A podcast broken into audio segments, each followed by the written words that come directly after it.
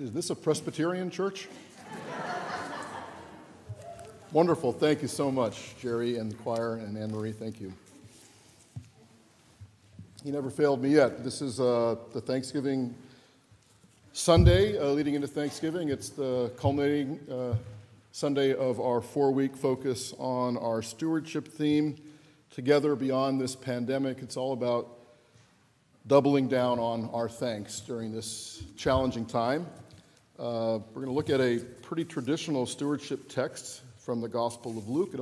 This story only occurs in Luke, 17th chapter, beginning with the 11th verse. Listen now for what the Spirit is saying to you and to the church today.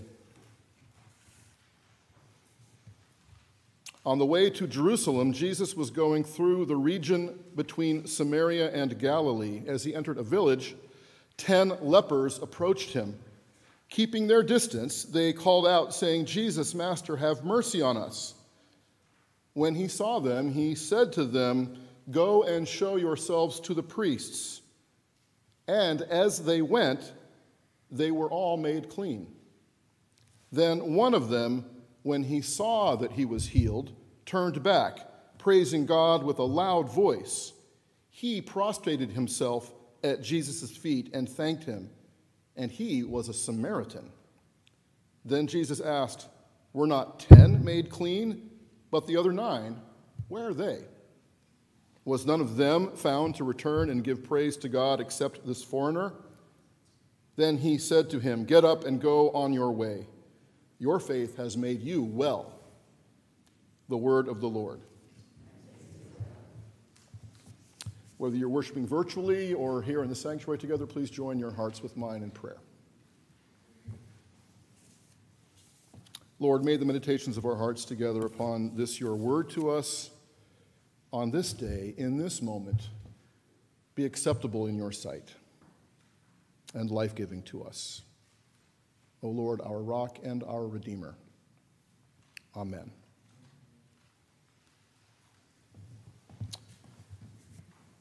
Pastor and author Andy Stanley, who happens to be the son of the television preacher Charles Stanley, tells a story of what happened to him just last year during the sort of early, most challenging days of the pandemic.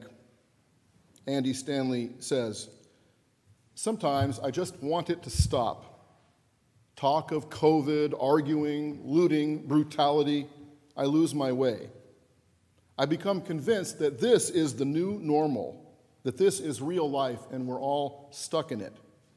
Then I meet an 87-year-old who talks of his life, of polio, diphtheria, the Vietnam War and Vietnam protests, bad 70s music, and yet is still enchanted with life. The 87-year-old seems surprised when I say that the headlines in 2020 must be especially challenging for him. No, he says slowly, looking me straight in the eyes, I learned a long time ago to not see the world through the people and the noise that surround me. I see the world with the realization that we love big, so I just choose to write my own headlines. Husband loves wife today. Family drops everything to be at sister's bedside. He pats my hand. Old man makes new young friend. His words collide with my worries, freeing them from the tether that had been holding them tight. They float away. I am left with a renewed spirit and a new way to see the world, a new way to write my own headlines." I love that. Seeing the world a new way helps us to write our own headlines. Like a lot of you probably, I've been grimly fascinated with the ongoing vaccination debate everywhere in this country, around the world, but particularly in the world of professional sports. We've got Kyrie Irving, for example, the immensely talented basketball player. As the kids say, the guy's got handles. who plays for the Brooklyn Nets, one of the best players in the world, who actually attended Montclair Kimberley Academy here in Montclair for a time, which makes MKA very proud. But then in a less proud moment for MKA, Kyrie Irving once stated publicly that he thought the world just might be flat. So I think he must have had a game that day. Kyrie Irving is among those professional athletes, a small percentage, who have chosen not to be vaccinated, which of course is his individual right, his choice. Though in exercising his right as part of a team, it means that because of New York City's COVID regulations, Kyrie Irving, one of the best players in the world, can't play in any games or even practice in any of his team's gyms in Brooklyn, in New York City.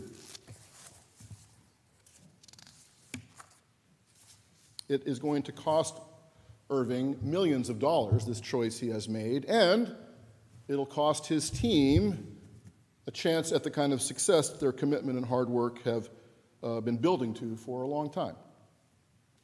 And then, of course, more recently even, we've got Aaron Rodgers, the immensely, incredibly talented, probably the most gifted, naturally gifted quarterback I've ever seen as sort of a football aficionado, and a graduate of the University of California at Berkeley, which, as a Stanford alum, I can say is probably the source of all of his problems.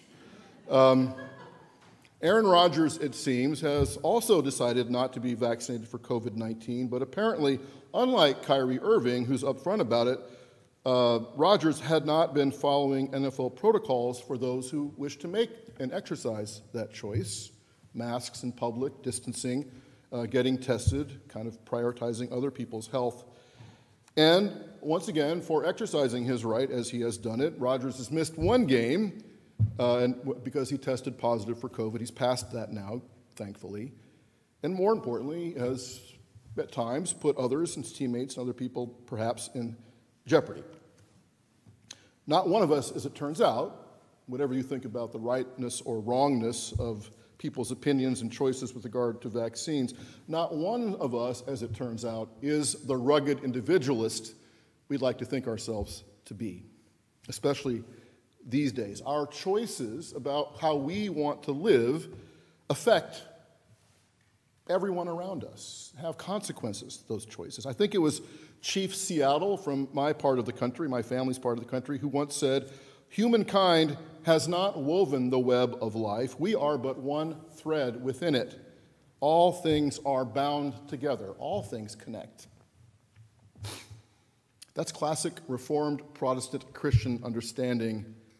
That's the classic, actually, even though it's expressed by a Native American with a different religion. It's the way that we Presbyterians in our tradition understand our role in the divine human relationship. God chooses to love us fully and completely through the life, death, and resurrection of Jesus Christ. And that choice has consequences. Our salvation is the primary consequence, which starts, by the way, right now in the whole and abundant life that God makes possible for us as human beings. God's choice has consequences that literally save us. And we have a choice, too. We have a choice about how we're going to love God back. And that choice has consequences as well. That's a stewardship choice. There's a great story, another sports story, because I'm on a roll here today, about Bill Walton, one of the all-time greatest college basketball players to ever play the game, and a pretty good Hall of Fame pro player as well. Walton, who was 7 feet tall, he never likes to admit that he's 7 feet tall because he thought people would think he was weird. But he's 6'11", right? That's what he lists himself as. He played for the great and undefeated UCLA basketball teams of the early 1970s. When I was a kid, I remember these teams, and he played under the legendary coach John Wooden. Coach Wooden in those days had a rule against facial hair. If you played for Coach John Wooden at UCLA, no facial hair was allowed, no beards, no mustaches, no long sideburns. Remember, this is the 70s. But Bill Walton, who was the school's superstar, was and is kind of a free spirit. And one day, after a week-long break from school, Walton showed up at practice wearing a beard. Coach Wooden walked up to him and said, "Bill, have you forgotten something?" Bill Walton replied, "Coach, if you mean the beard, I think I should be allowed to wear it. It's my right." Coach Wooden said to him, "Do you really believe that?" Bill said, "Yes, I do, Coach, very much."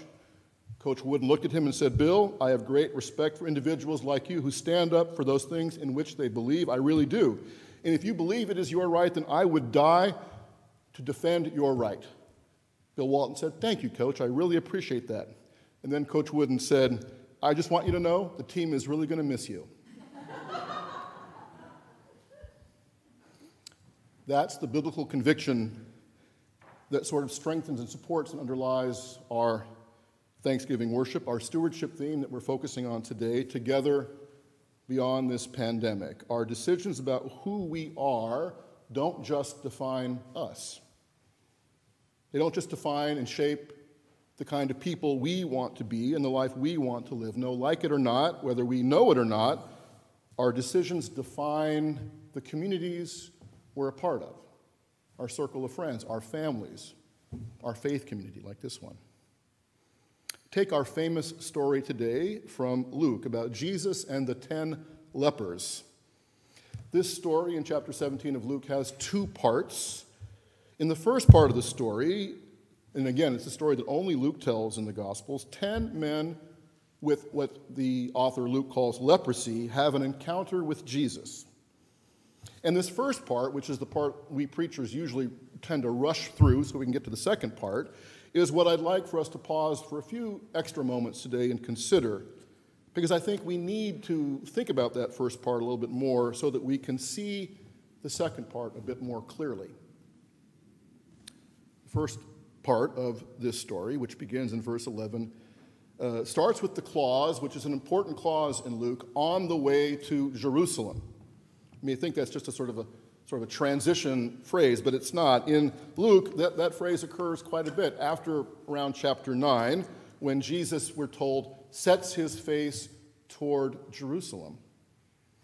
On his way to Jerusalem, then, for the rest of the gospel, including our reading today, is kind of a code announcing and reminding the reader that Jesus is on his way to die, where he will be betrayed, condemned, tried, and crucified.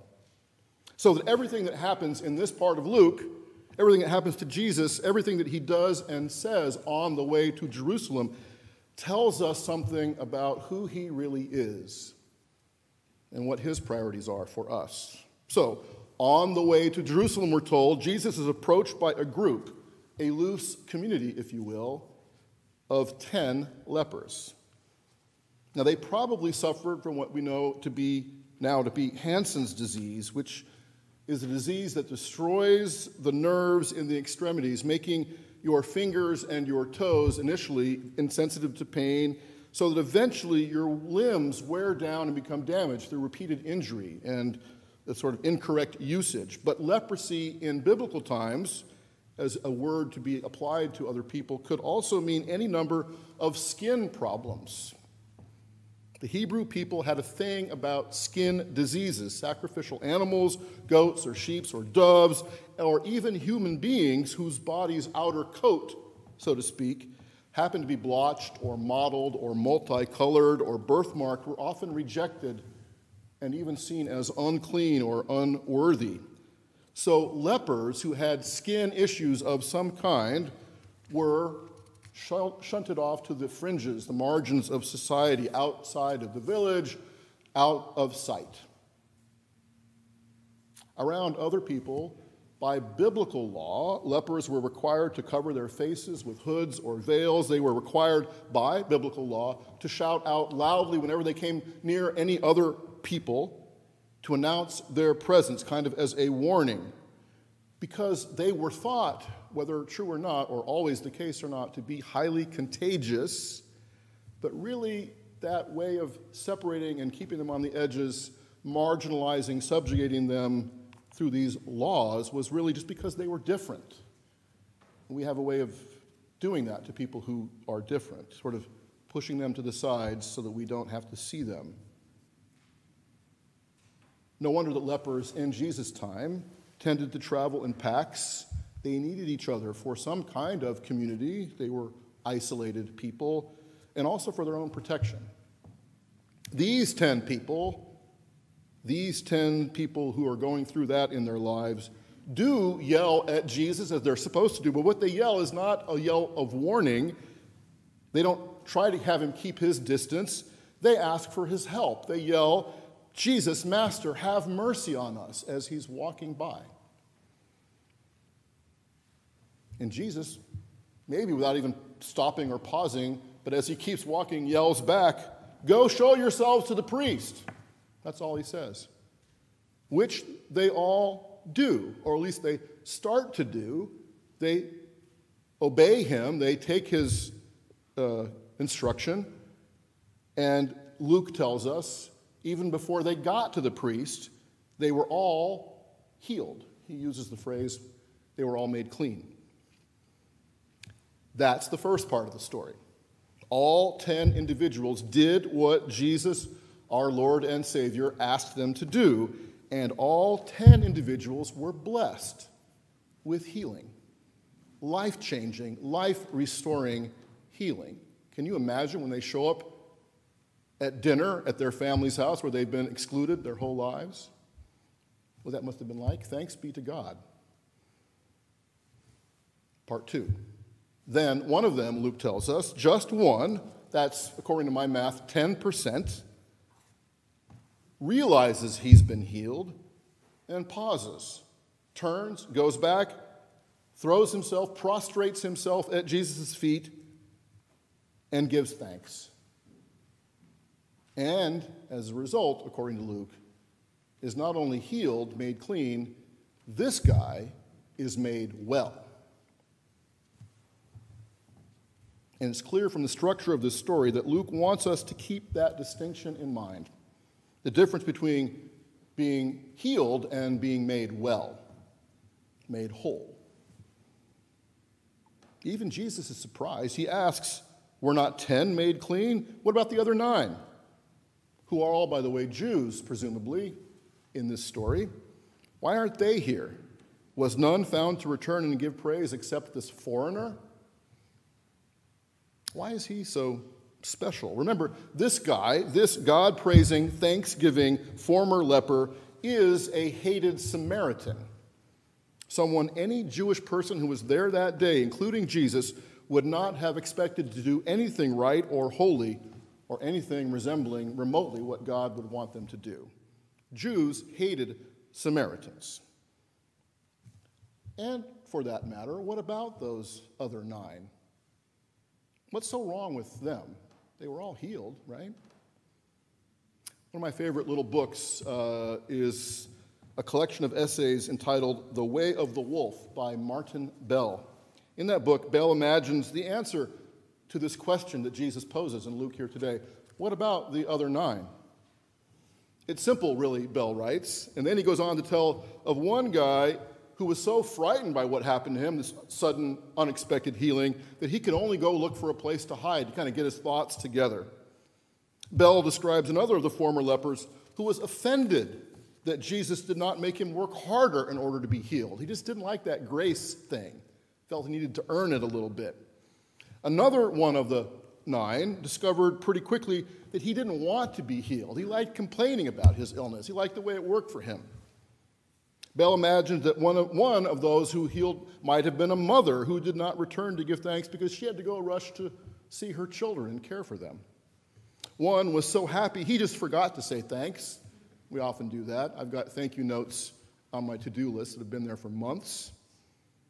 For one of those healed, according to Bell, it was going to take a long time to repair the broken dignity that had happened over a course of a lifetime for him, because there is something that happens to a person who's forced to beg and be shunned and still expected to say thank you.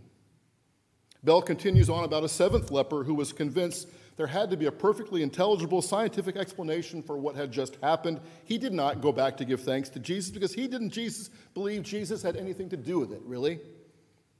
And then leper number 8 did not come back precisely because he did believe Jesus had everything to do with it, and to return and give thanks when the Messiah had arrived, when the kingdom of God was obviously at hand. Well, that would be unheard of. He was going to go out and tell people the good news. Look what just happened to me and these other guys. And the last leper, according to Martin Bell, the 9th, Well, Bell invites the reader to ponder because no one really knew what ever happened to him or her. It's kind of like trying to get everyone together for a high school reunion. There's always one you can't find. You know, there's nothing wrong, I think. Bell's right. There's nothing wrong at all with receiving a blessing, being healed, being forgiven, being offered a second chance, being blessed once again with family or friends or relationship or beauty, and keeping it for ourselves. It's meant for us, right?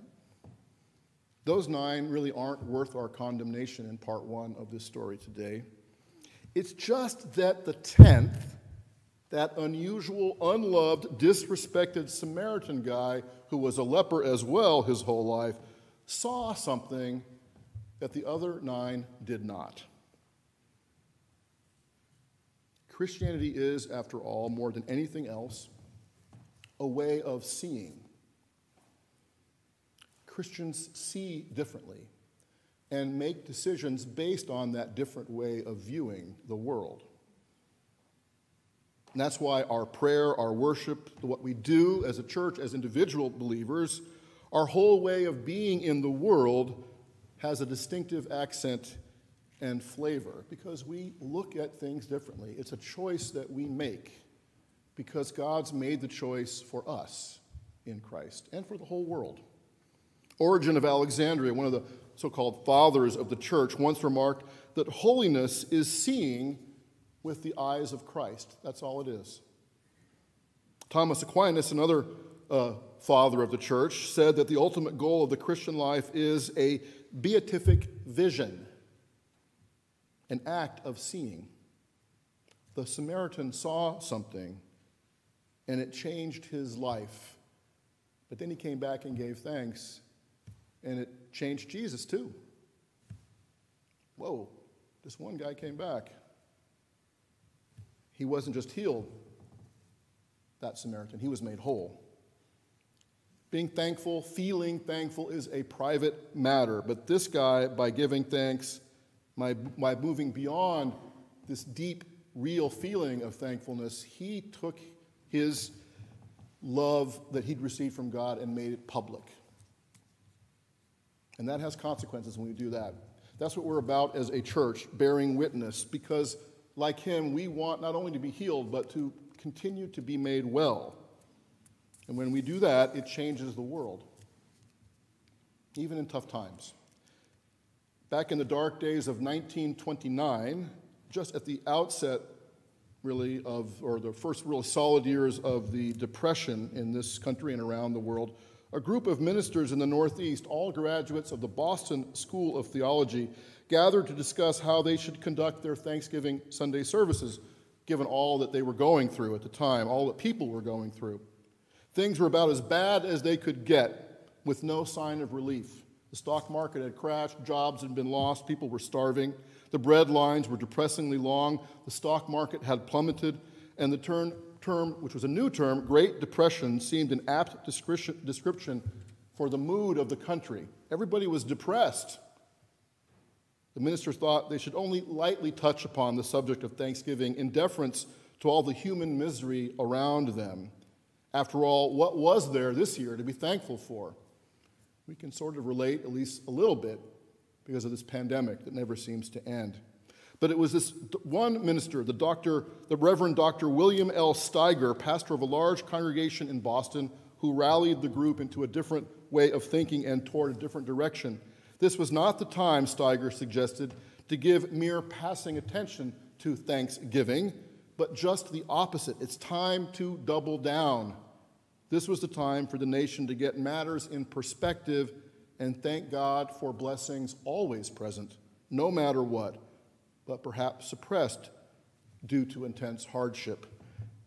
And those ministers back in 1929 were on to something, I think. They saw the same way that 10th leper did.